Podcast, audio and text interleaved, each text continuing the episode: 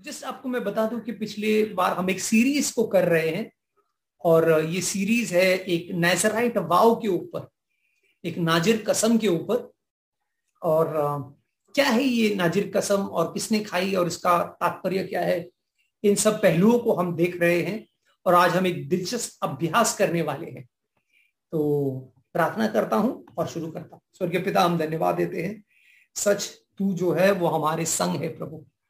और हमें किस बात का डर? धन्यवाद कि हम हमारे सामने लाल समुन्दर हो या पीछे फिर की सेना हो, लेकिन तू हमारे संग है और हमारा विजय होना निश्चित है। धन्यवाद देते हैं खूबसूरत सुबह के लिए। हमारी आराधना एक भेंट के रूप में तू स्वीकार कर प्रभु और जैसे हम तेरे वचनों की ओर मुड़े, हम मांगते हैं प्रभु कि तू हमें समझ देगा और तू हमें दिशा देगा प्रभु। ताकि हम ऐसा जीवन जिए जिससे तेरी महिमा हो। ये प्रार्थना हम यीशु मसीह के नाम में करते हैं। आमेन। Amen amen. हालेलुया। पवित्रता के ऊपर एक अभ्यास कर रहे हैं दोस्तों हम। और जैसे मैंने कहा, हम नाजिर कसम को देख रहे हैं जो पुराने कसम पुराने करार में अक्सर इजरायली खाया करते थे। और इस कसम में तीन मनाइयाँ थी। तीन चीज़ों की मनाई थी। एक, शराब, यानी कोई भी मधु जो आदमी को बेहोश करे अल्कोहलिक ड्रिंक जिसको हम कहते हैं अंग्रेज़ी में। दूसरा, किसी भी मृतक चाहे वो इंसान है या जानवर है, उसके संपर्क में ना आना। और तीसरा जो था, वो बाल ना कटाना। और हमने देखा कि भले आज हम नाजिर कसम नहीं खाते हैं, और आज का समय बदल गया है, लेकिन इन तीनों मनाई के पीछे कुछ वजह थी जो आज भी लागू है। और वो थी पवित्रता परमेश्वर आज भी नए करार में हमें प्रोत्साहित करता है कि हम पवित्रता का जीवन जिए। क्यों? क्योंकि परमेश्वर खुद पवित्र है। इसलिए शास्त्र कहता है, यीशु मसीह ने कहा, जैसे तुम्हारा पिता पवित्र है, तुम्हें भी पवित्र होना है। मैं इन तीनों के तीन पहलू है, और वो है, हमने अंग्रेज़ी में देखा एपिटाइट एसोसिएशन अपियरेंस यानी कि भूख, संपर्क, और जैसा हम दिखते हैं। भूख के विषय को हम कवर किए हैं। अपियरेंस को पिछले बार हमने थोड़ा बहुत देखा था शास्त्र से, अगर आपको याद होगा फ़र्स्ट हाफ़ ब्यूटी के ऊपर ब्यूटी खूबसूरती, सुंदरता के ऊपर। और आज हम खास गौर करेंगे शरीर के ऊपर। तो अगर आपको याद है, पिछले बार हमने खूबसूरत वचन देखा था नीति वचन इकतीस तीस जो कहता है कि खूबसूरती जो है वो एक समय ढल जाती है, लेकिन वो स्त्री या पुरुष भी जो परमेश्वर का भय मानता है, परमेश्वर की आज्ञाओं के अनुसार चलता है, वह वाकई ही में सराहनीय है। तो इसको हम आगे बढ़ाएँगे। इनफैक्ट आज लोगों की बड़ी शिकायत है। शिकायत ये है कि उनका चेहरा ढका हुआ है। है कि नहीं? काफ़ी लोग नाराज़ है कि यार ये मास्क के वजह से सांस लेना तो तकलीफ़ हो ही रहा है, लेकिन कुछ को इसकी परवाह नहीं है कि सांस नहीं चैन से ले पा रहे। कुछ लोगों को इसकी तकलीफ़ है कि यार सांस छोड़ो, चेहरा ही नहीं दिख रहा। हमारा खूबसूरत चेहरा कोई देख नहीं रहा। लेकिन ऐसे भी लोग हैं जो बहुत खुश है, क्योंकि वो सोच रहे यार अच्छा है कि हमको चेहरा किसी को दिखाना नहीं पड़ रहा है। आँखों से काम चला लो। है कि नहीं? है ना? तो पता नहीं आप खुश है या नाराज़ है मास्क की वजह से। लेकिन दो दो मेजर राय चल रहे हैं इस समय लोगों का कि मास्क पसंद है कि नहीं पसंद है। इन क्या आप जानते हैं कि ये ब्यूटी इंडस्ट्री खूबसूरती का जो इंडस्ट्री है, ये एक बहुत बड़ा व्यापार बन गया है आज की तारीख में। एक बहुत बड़ा बिज़नेस है। इनफैक्ट कोई अनुमान लगा सकता है कि क्या है? मैं आपको आंकड़े बताता हूँ, आप शॉक्ट हो जाएँगे शॉक्ट हो जाएँगे कि ये जो ब्यूटी इंडस्ट्री है, ये 511 बिलियन डॉलर्स की इंडस्ट्री है। 511 बिलियन डॉलर वो कितने होते हैं मैं आपको बताता हूँ, लेकिन हैरानी की बात यह है कि 2020 में जब पेंडेमिक था, जब लोग अपने घर में बंद थे, तब भी ये कारोबार तरक्की किया। 2021 में भी ये जो आपके सामने स्टैट्स दिखे हैं, ये मैंने नहीं बनाया है, ये गूगल से रेप्यूटेड ऑर्गेनाइजेशन का है ये जो सर्विस करते हैं। तीस बिलियन बड़ा है ये। और अनुमान ये है कि 2022 तक सात बिलियन डॉलर का ये व्यवसाय हो जाएगा। मतलब ये रैपिडली इंक्रीजिंग है। इसका मतलब लोग इसका ज़्यादा से ज़्यादा इस्तेमाल कर रहे हैं। आप हैरान होंगे कि फ्रेग्रेंस यानी कि परफ्यूम जो हम लोग कहते हैं सेंट सेंट अब इंडियन सेंट बोलते हैं ना सेंट मारने वाला भी धंधा बड़ा है। मैं तो सोच रहा था सारे लोग घर पे है, कौन सेंट वापरता होगा? मेरा बॉटल लेसी पड़ा है, एक दो बार मैंने मारा है। लेकिन वो व्यवसाय भी ऊपर गया है। पर्सनल केयर का चमड़े के अलग अलग जो क्रीम वगैरह आते हैं, उनका बिक्री बढ़ गया है। कॉस्मेटिक्स का बिक्री बढ़ गया है। तो कमाल है। इट्स अ ग्रोइंग इंडस्ट्री और अगर आप सोच रहे हैं 511 बिलियन कितने होते हैं तो चलिए आपके कैलकुलेटर में तो ये बैठेगा नहीं। मैं आपको दिखाता हूँ मुझे गूगल करना पड़ा ये नंबर चौदह आंकड़े हैं इसमें है ना? तो ये नंबर बोला भी नहीं जाता इतना बड़ा फिगर है ये। आ, बहुत बड़ा इंडस्ट्री है। और आप जानते हैं हम इस ऐसे समय में रह रहे हैं जहाँ पर इकोनॉमिक्स यानी कि पैसा जो है ये कहीं ना कहीं संसार को चला रहा है। अगर मैं मनुष्य की नज़र से बोलूँ तो नो? है जो कंट्रीज़ नेशंस चला रहे हैं बिजनेसेस चला रहे हैं सब ड्रिवन है। इकोनॉमिकली ड्रिवन है हमारा वर्ल्ड नो प्रिंसिपली नहीं है थियोरेटिकली नहीं है. इट इज़ इकोनॉमिकली ड्रिवन हर चीज़ को इकोनॉमिक्स के नज़र से, पैसे के नज़र से देखा जाता है। तो ये बड़ा व्यवसाय है। अब आप सोचते होंगे हाँ ये बिलियन आपने बोल दिया डॉलर बोल दिया।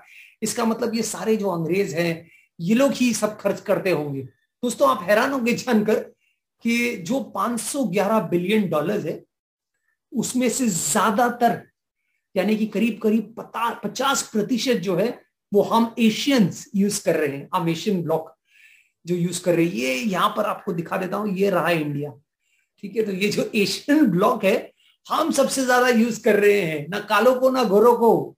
हम ब्राउन लोगों को सबसे ज़्यादा पड़ा है स्किन वगैरह का। तो इंटरेस्टिंग है यू नो अफ्रीका अगर आप देखें, आंकड़ा सिर्फ़ तीन प्रतिशत यूज़ कर रहे हैं।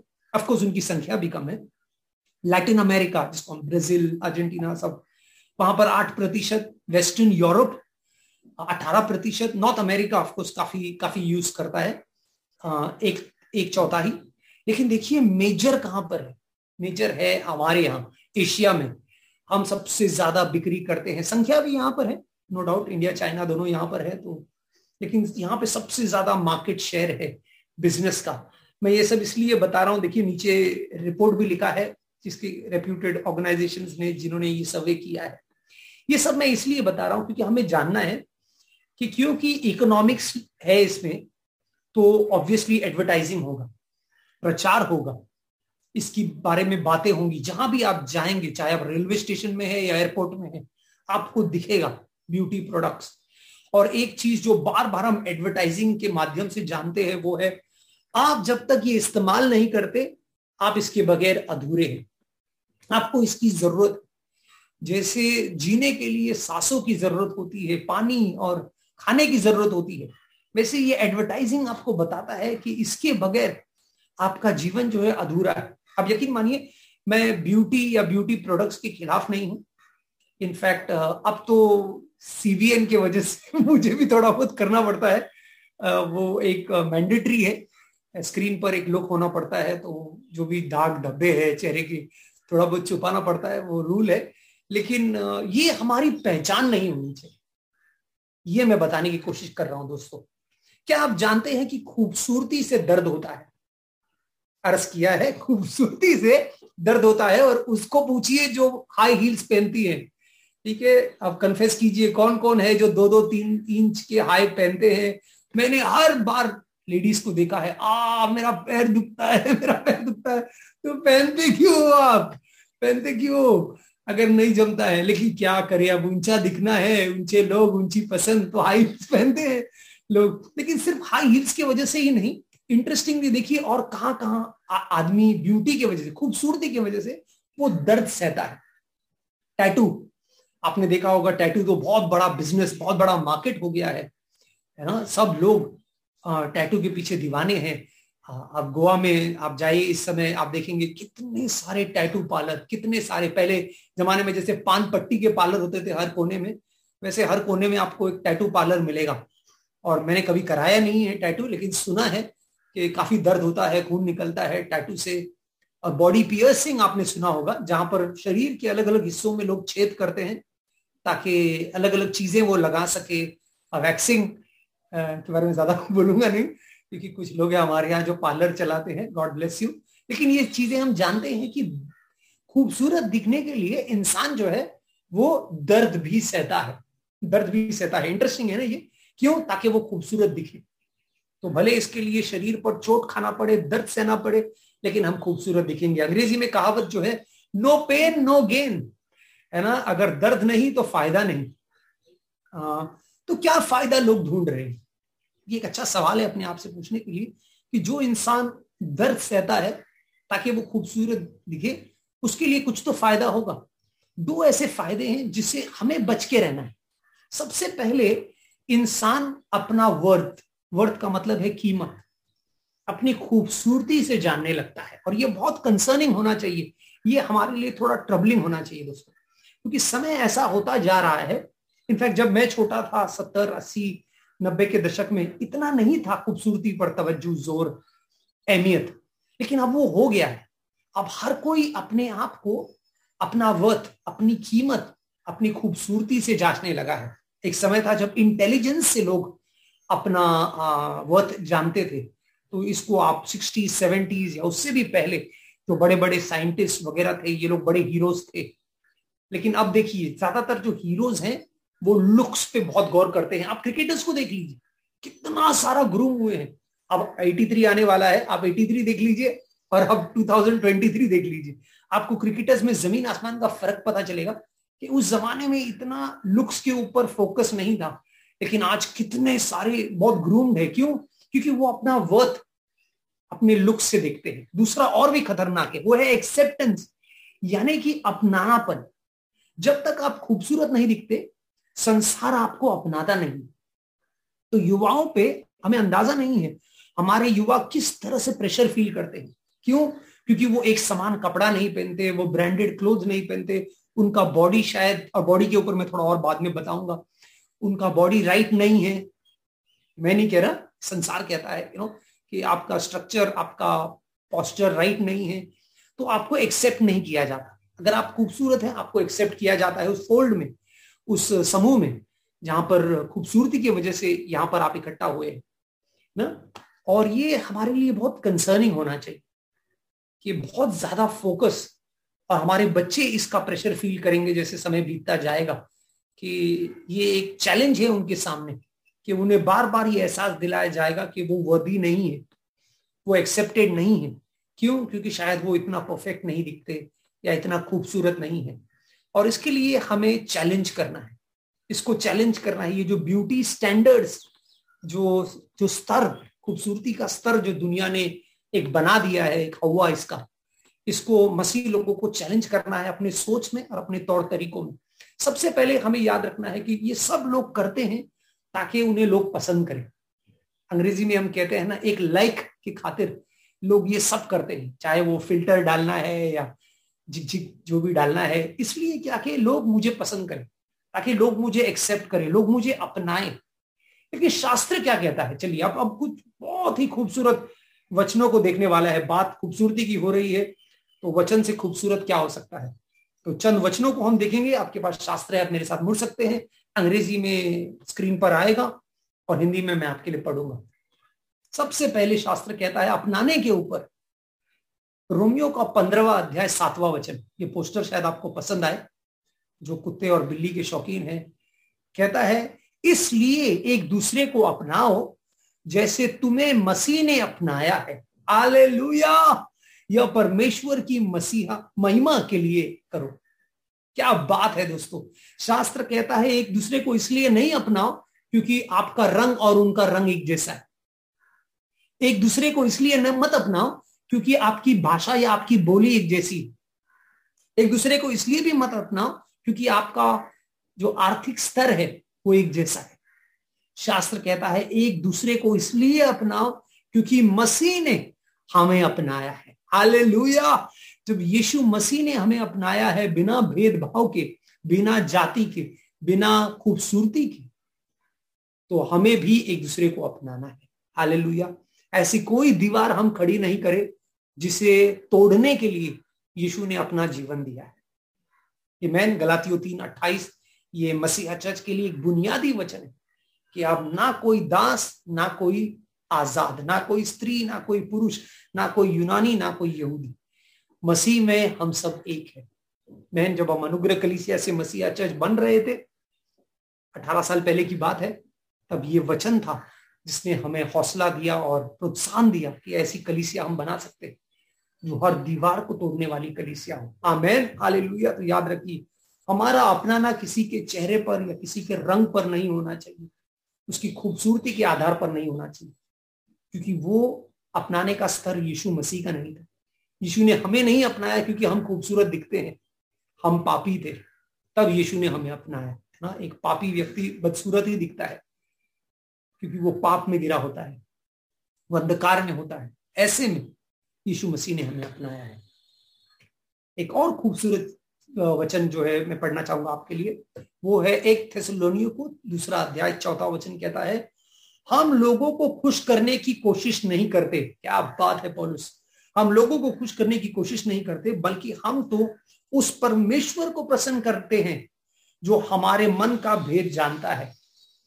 दोस्तों ये सारा जो खूबसूरती का जो हवा है, ये इसलिए है ताकि लोग आपसे खुश हो जाए, लोग आपसे प्रसन्न हो। लेकिन यहाँ पर पौलुस कहता है, मैं किसके खुशी के लिए जीता हूँ? मैं परमेश्वर की खुशी के लिए जीता हूँ। Hallelujah. I live to please God मैं परमेश्वर को प्रसन्न करने के लिए जीता हूँ। कौन था ऐसा व्यक्ति? यीशु मसीह। यीशु मसीह लोगों को खुश करने के लिए नहीं, उन्हें बचाने के लिए आया।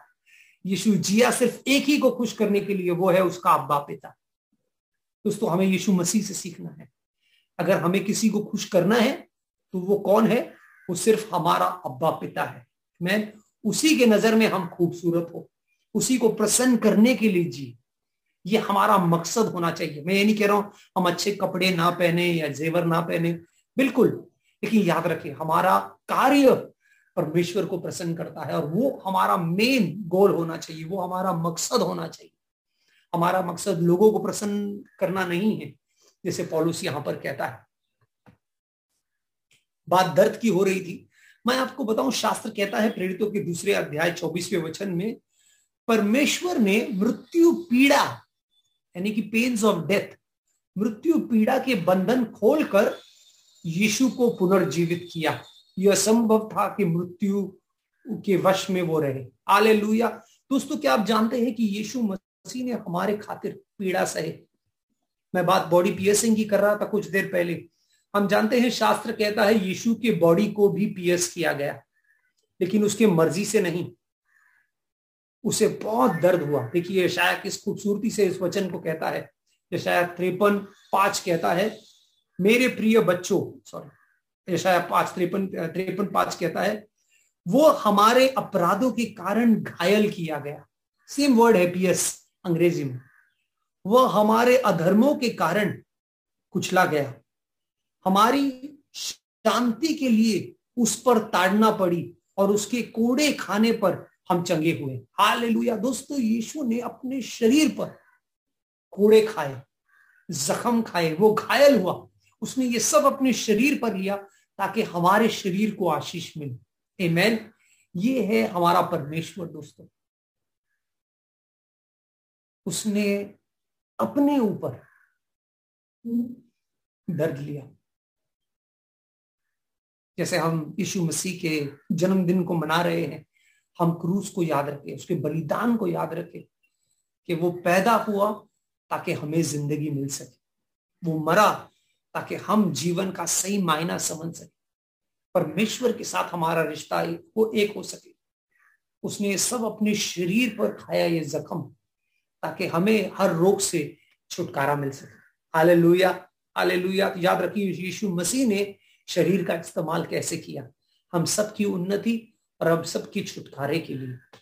पॉलुस कहता है, गलातियों चार उन्नीस में बहुत दिलचस्प तरीके से कहता है कहता है, हे मेरे प्रिय बच्चों मैं तुम्हारे लिए एक बार फिर प्रसव वेदना को झेल रहा हूँ, जब तक तुम मसीह जैसे नहीं बन जाते। क्या कह रहा है पॉलुस यहाँ पर? पॉलुस कह रहा है कि जैसे एक औरत, शायद सुनीता सबसे बेहतर समझेगी क्योंकि वो अभी अभी डिलीवरी करके आई है।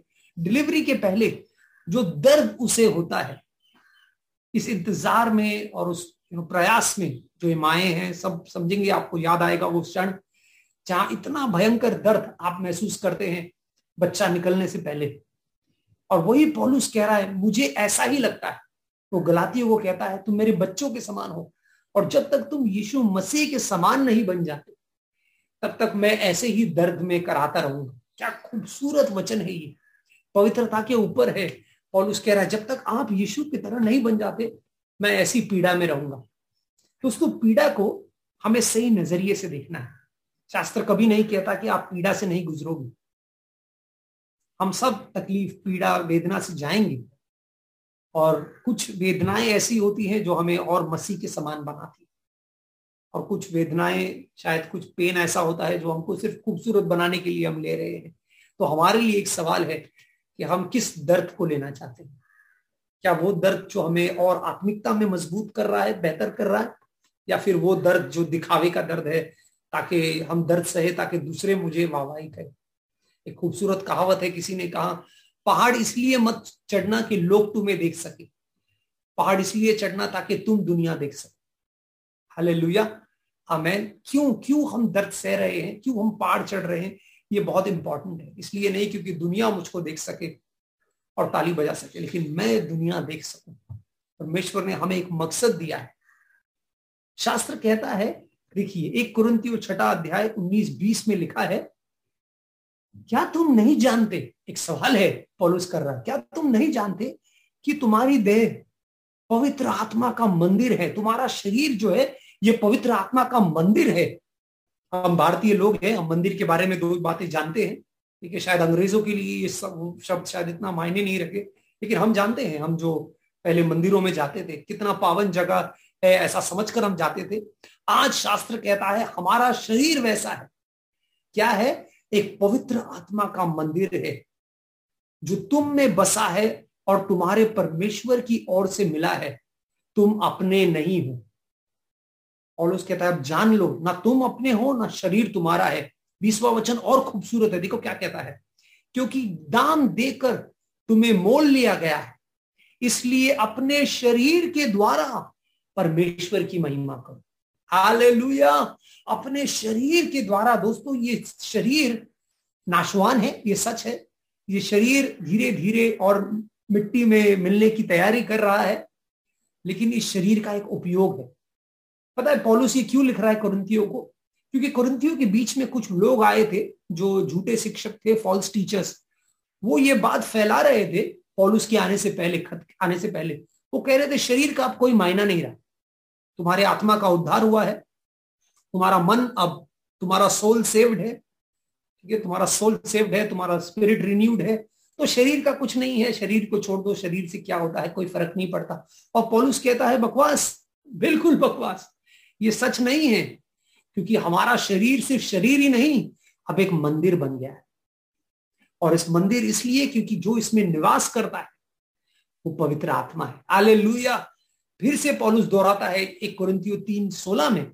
वो कहता है, क्या तुम नहीं जानते कि तुम परमेश्वर का मंदिर हो और परमेश्वर की आत्मा तुम में वास करता है? आले दोस्तों, ये बात जानना बहुत ज़रूरी है। जिस क्षण हम इस बात को जानेंगे, हमारा शरीर को देखने का और उसको इस्तेमाल करने का नज़रिया बदल जाएगा। क्योंकि मेरा शरीर पवित्र आत्मा का मंदिर है। मेरा शरीर मेरे लिए नहीं है, ये मोल लिया गया है। हमें हालेलुया, और इस शरीर से मुझे परमेश्वर की आराधना करनी है, परमेश्वर की सेवा करनी है। उस महाज्ञा को तो आप जानते ही हो, यीशु मसीह ने क्या कहा? परमेश्वर से क्या करना है? प्रेम करना है। कैसे? हार्ट माइंड सोल स्ट्रेंथ इसका मतलब अपने पूरे दिल से, मन से, आत्मा से, और शरीर से। हालेलुया! ये महा आज्ञा है। चौथी, चौथे को ज़्यादा ये फोकस नहीं करते। हार्ट इंपॉर्टेंट है, बिल्कुल। माइंड इंपॉर्टेंट है, सोच वगैरह। सोल इंपॉर्टेंट है, क्योंकि हम तो यू नो हमारा सोल हमारा मन जो होता है, लेकिन साथ ही साथ वो कहता है, अपने ताकत से, यानी अपने शरीर से। अपने शरीर से हम परमेश्वर को प्रेम करते हैं और ये बहुत ज़रूरी है। कोई भी आपकी उम्र हो, हम अपने शरीर के द्वारा प्रभु की सेवा करते हैं। कैसे? एक और वचन रोमियो बारह, एक में पॉलुस कहता है देखिए, और एक खूबसूरत वचन है, कहता है, इसलिए हे भाइयों, परमेश्वर की दया का स्मरण दिलाकर मैं तुमसे आग्रह करता हूँ कि अपने जीवन एक जीवित बलिदान के रूप में परमेश्वर को प्रसन्न करते हुए अर्पित कर दो। यह तुम्हारी आत्मिकता उपासना है, जिससे तुम्हें तुम्हें उसे चुकाना है। वो कह रहा है, हमारा शरीर जो है, ये एक भेंट है, एक बलिदान है। पुराने करार में जो इसराइली थे, इनके लिए बलिदान कई चीज़ें थी। बहुत पवित्र। परमेश्वर को स्वीकारने वाला और एक एक आराधना का एक्ट था, कार्य था। एग्जैक्टली exactly वही तीन शब्द पॉलिस यूज़ करता है। कहता है, आज तुम्हारे शरीर your bodies are a living sacrifice आज हमें वेदी वेदी पे जाके आग नहीं लगाना है या काटना नहीं है, लेकिन हर दिन ऐसे जीना है जैसे हम वेदी का जीवन जी रहे हालेलुया। आज हमारा शरीर एक पवित्र, एक परमेश्वर को भाने वाला और एक आराधना का ज़रिया है। अपने शरीर से हम प्रभु की सेवा कर सकते हैं। तो इस इस झूठ को मत अपनाइए कि सिर्फ़ परमेश्वर तो आत्मा पर ध्यान देता है। शरीर का कोई मायने नहीं है, बिल्कुल नहीं। शरीर के वाकई में मायने हैं। और हम शरीर से जो भी कर सकते हैं, हमें सेवा करने क्या कर सकते हैं? आराधना कर सकते हैं। पिछला रविवार आपको कमरा में हो, कमरे में होना चाहिए था। जो सीटियाँ बज रही थी, जो तालियाँ बज रही थी, जो नाच हो रहा था हा मज़ा आ गया। मैं तो इतना एंजॉय कर रहा था कि हाथ फैला, बिंदास। अभी मैं जानता हूँ कुर्सियों पे बैठे हम, बहुत स्टिफ महसूस करते हैं। लेकिन हमारे शरीरों से हम आराधना कर सकते हैं। शास्त्र कहता है, अपने हाथ ऊपर करके प्रार्थना करो, घुटने पे आओ, लेट जाओ, प्रार्थना मुँह के बल तो शास्त्र कितना अलग अलग बॉडी पोस्चर पे ध्यान देता है। क्योंकि क्यों? क्योंकि हमारा बॉडी भी गॉड को सरेंडर्ड है। हमारा शरीर हम अर्पण करते हैं, समर्पित करते हैं परमेश्वर आराधना के साथ साथ जब हम मेहनत करते हैं, कमाते हैं, जो प्रभु को देते हैं, ये भी एक भेंट है शरीर का प्रभु को। सेवा जिस तरह से करते हैं, लोगों की सेवा आव भगत हॉस्पिटैलिटी जो हम करते हैं, हमें यीशु मसीह की तरह सेवा करना है।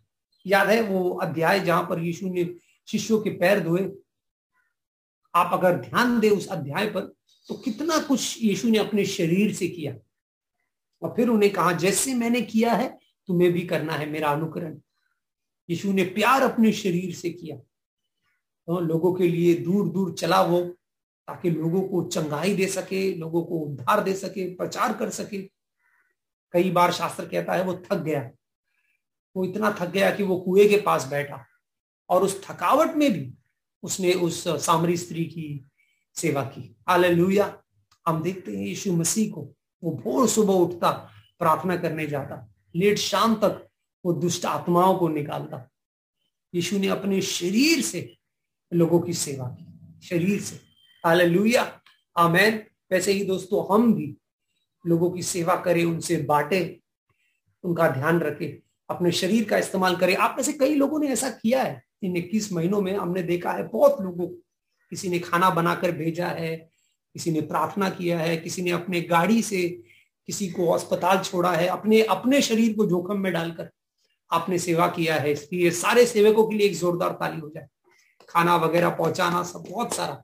तो शाबाश शाबाश। सर्विंग टीम के लिए, जो इतने सालों से कलिसिया शुरू होने से पहले आते हैं, सुबह उठकर और पूरी कलिसिया में सेट करते हैं सब चीज़ें। हर कोई जो अलग अलग सेवा करता है, चाय बांटता है अलग अलग अलग अलग पिछले रविवार को इतना कमाल का लग रहा था सभी टीम सब चीज़ें फट फट फट फट ऐसा लगा ही नहीं कि इक्कीस महीना का आलसपन कुछ था। सब एकदम तगड़े थे। तो शाबाश शाबाश। तो इस सब का प्रतिफल आप देखेंगे। आखिर में मैं कुछ बताना चाहता हूँ।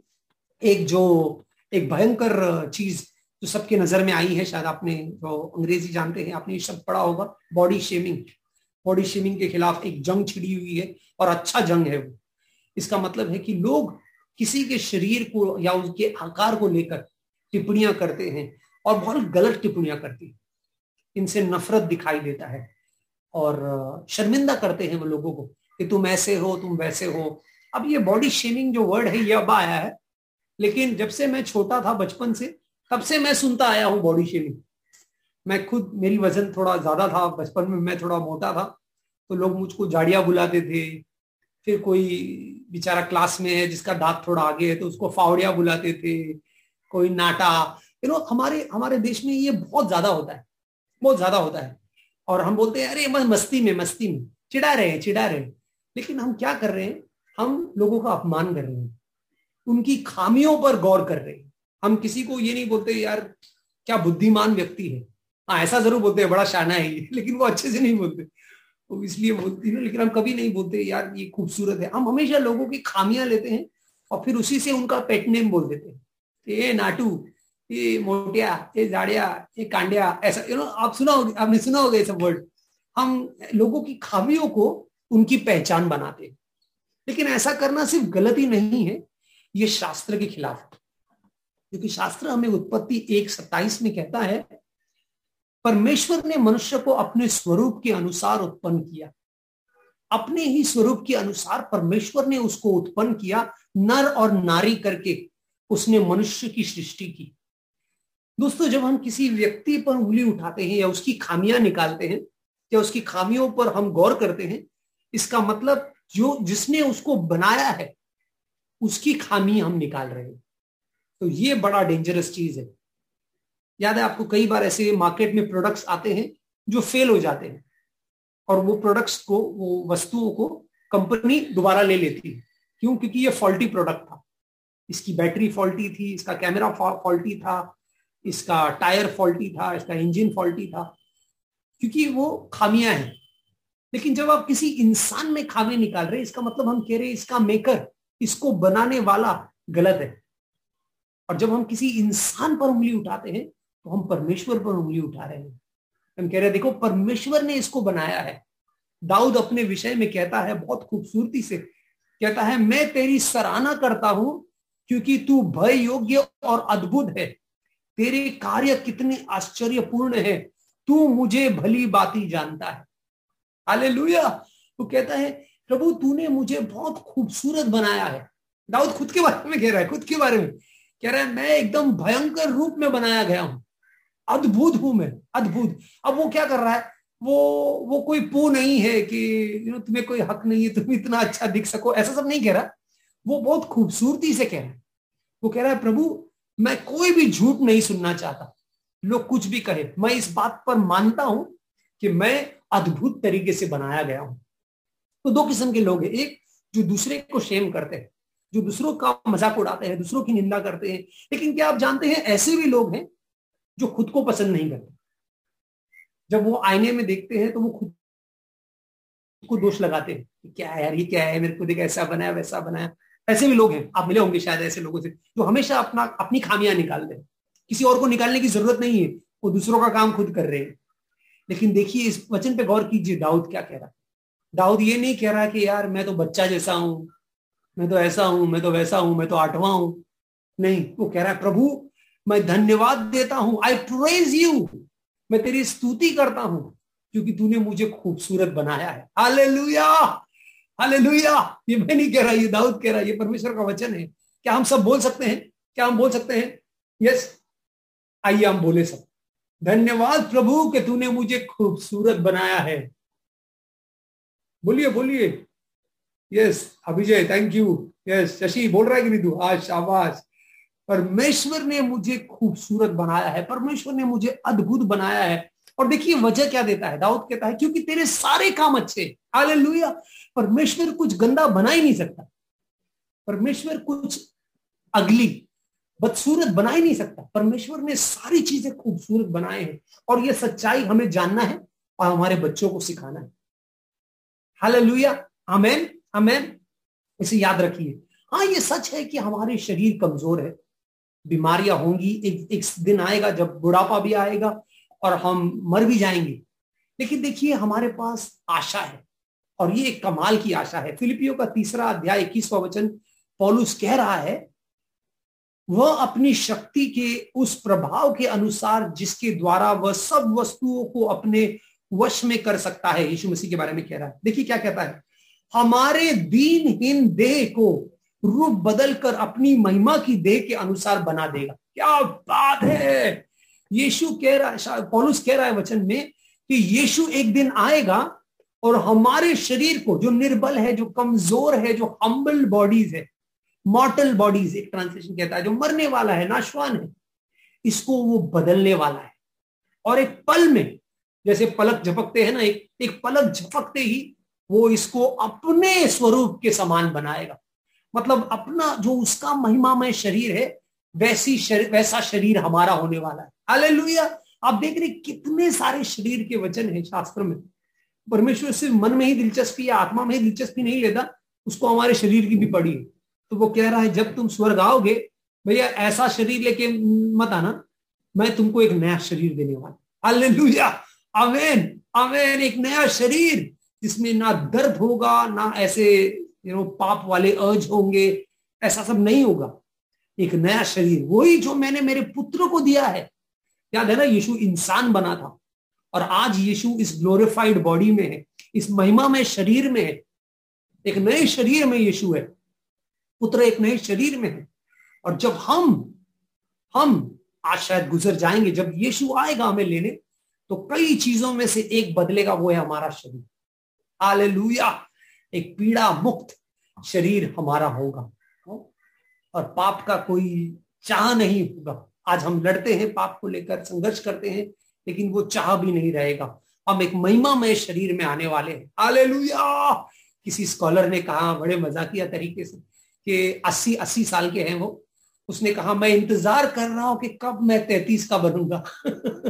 क्योंकि उनका अनुमान था, यीशु तैतीस साल के थे। जब उन्हें क्रूज पर मारा गया तो उनका एज फ्रीज हो गया। तो उनका ऐसा अनुमान था कि हम सब तैतीस के हो जाएँगे। जो भी आपका उम्र है, अस्सी, नब्बे या सत्तर, जो भी है, हम सब मैं, वो कह रहा था, मैं इंतज़ार कर रहा हूँ कि मैं इक्यासी का हूँ, लेकिन कब तैतीस का बनू? तो अभी मैं भी छियालीस का हूँ, मैं भी इंतज़ार कर रहा हूँ, मैं कब दोबारा तैतीस का बन जाऊँ? हालेलुया वो डॉक्टर वैसे बाइबल का नहीं है क्लैरिफाई कर रहा हूँ मैं। तैतीस होंगे, पच्चीस होंगे, क्या पता? कुछ बिल्कुल अलग ही होगा, बिल्कुल। लेकिन जो भी होगा उसका इंतज़ार है। हालेलुया। एक बड़ा खूबसूरत वचन बता करके मैं अंत कर रहा हूँ। सारे जो पति है, पति, ये वचन बहुत ज़बरदस्त पढ़िए। और अगर आप टैटू बना रहे इसी का बना लीजिए। मैं आपका एक वचन बना रहा हूँ। बड़ा खूबसूरत वचन है। ये अभ्यास के दौरान मेरे नज़र में आया ये वचन। और मुझको इतना भा गया। देखिए क्या कहता है। सुलेमान सुलेमान अपनी होने वाली पत्नी से कहता है, एक लड़की है जिसे उसे बड़ा प्यार हुआ है, जिसके लिए उसने कई सारे गीत लिखे हैं जो शास्त्र में है। उस किताब का नाम है श्रेष्ठ गीत। और सुलेमान कहता है श्रेष्ठ गीत चौथा अध्याय सातवें वचन में, हे मेरी प्रिय, तू सर्वांग सुंदरी है, तुझ में कोई दोष नहीं। क्या बात है! एक और ट्रांसलेशन कहता है, हे मेरी प्रियतमा, तेरा हर अंग सांचे में ढला है, तू निष्कलंक सुंदरी है। सुलेमान फुल मूड में आ गया लेकिन एक और ट्रांसलेशन भी पढ़ता हूँ हे मेरी प्रिय, तू पूरी ही पूरी सुंदर हो। तुझ पर कोई धब्बा नहीं है। क्या बात है दोस्तों। अगर सुलेमान का ये नज़रिया है एक व्यक्ति को देखने का तो हमारा भी ऐसा ही। हालेलुया नो हम हम इस बात को हंस हंस हंस हँसते हँसते ले रहे हैं, लेकिन इस बात को गंभीरता से ये हमारे लिए, मसीहों के लिए एक चुनौती है दोस्तों, कि हम अपने शरीर का इस्तेमाल करें प्रभु की महिमा के लिए और कभी भी शरीर से किसी को नापे नहीं, खूबसूरती से किसी को नापे नहीं। और हमारे बच्चों को भी हम ये इस बात सिखाएँ, जो संसार उन्हें सिखा रहा है, हमसे वो सच सुने कि जैसे भी आप है, प्रभु की नज़र में आप खूबसूरत है। हालेलुया। याद रखिए दाऊद क्या कहता है, मुझे परमेश्वर ने बहुत फुर्सत में बनाया है। हालेलुया। बड़े इतमान से बनाया है, बड़ा खूबसूरत बनाया है। क्यों? क्योंकि वो कुछ बदसूरत बनाता ही नहीं। I know all your work are wonderful तू जो भी करता है, खूबसूरत करता है। Hallelujah hallelujah amen I am beautiful you are beautiful मैं इस सच्चाई को याद रखे और अपने शरीर का इस्तेमाल उसकी महिमा के लिए करें। याद रखे, हम मोल लिए गए हैं और हमारा शरीर उसके लिए हो। आइए, मिलकर प्रार्थना करते हैं अपने शरीरों के लिए। और अपनी सोच के लिए। स्वर्गीय पिता हम धन्यवाद देते हैं। धन्यवाद तो कितना अद्भुत है प्रभु, कितना अद्भुत है। धन्यवाद ये शरीर हमें देने के लिए। इन इक्कीस महीनों में प्रभु तूने इस शरीर की देखभाल की। तूने हमें बचा कर रखा है प्रभु। हमें संक्रमित होने नहीं दिया है। और जो हुए भी है उन्हें भी प्रभु, तेरे कोड़ों के द्वारा चंगाई मिली है। हाले लुया हाले लुया धन्यवाद प्रभु। हमारे शरीर के सारे जख्म तूने अपने ऊपर लिए। तुझे पियस किया गया, तुझे टोका गया, तुझे घायल किया गया। तू हमारे खातिर, हमारे पापों के खातिर तूने अपने शरीर पर वो कोड़े खाए। धन्यवाद यीशु, धन्यवाद। आज हमारा शरीर भी एक बलिदान के समान हो। तुझे सेवा दे हम, अपने शरीर से, अपने मन से, अपने दिल से, अपने ताकत से हम तुझसे प्रेम करें। और हर एक मनुष्य को, हर एक मनुष्य, हर एक रचना को हम तेरे नज़र से देखे प्रभु। हमें सांसारिक सोच हमारे अंदर ना आने दे प्रभु। हम प्रार्थना करते हैं, हमारा नज़रिया, हमारा सोच, तू जैसा हो हम सबको अपनाए क्योंकि तूने हमें अपनाया। प्रार्थना हम यीशु मसीह के नाम में करते हैं। आमेन और आमेन। हालेलुया।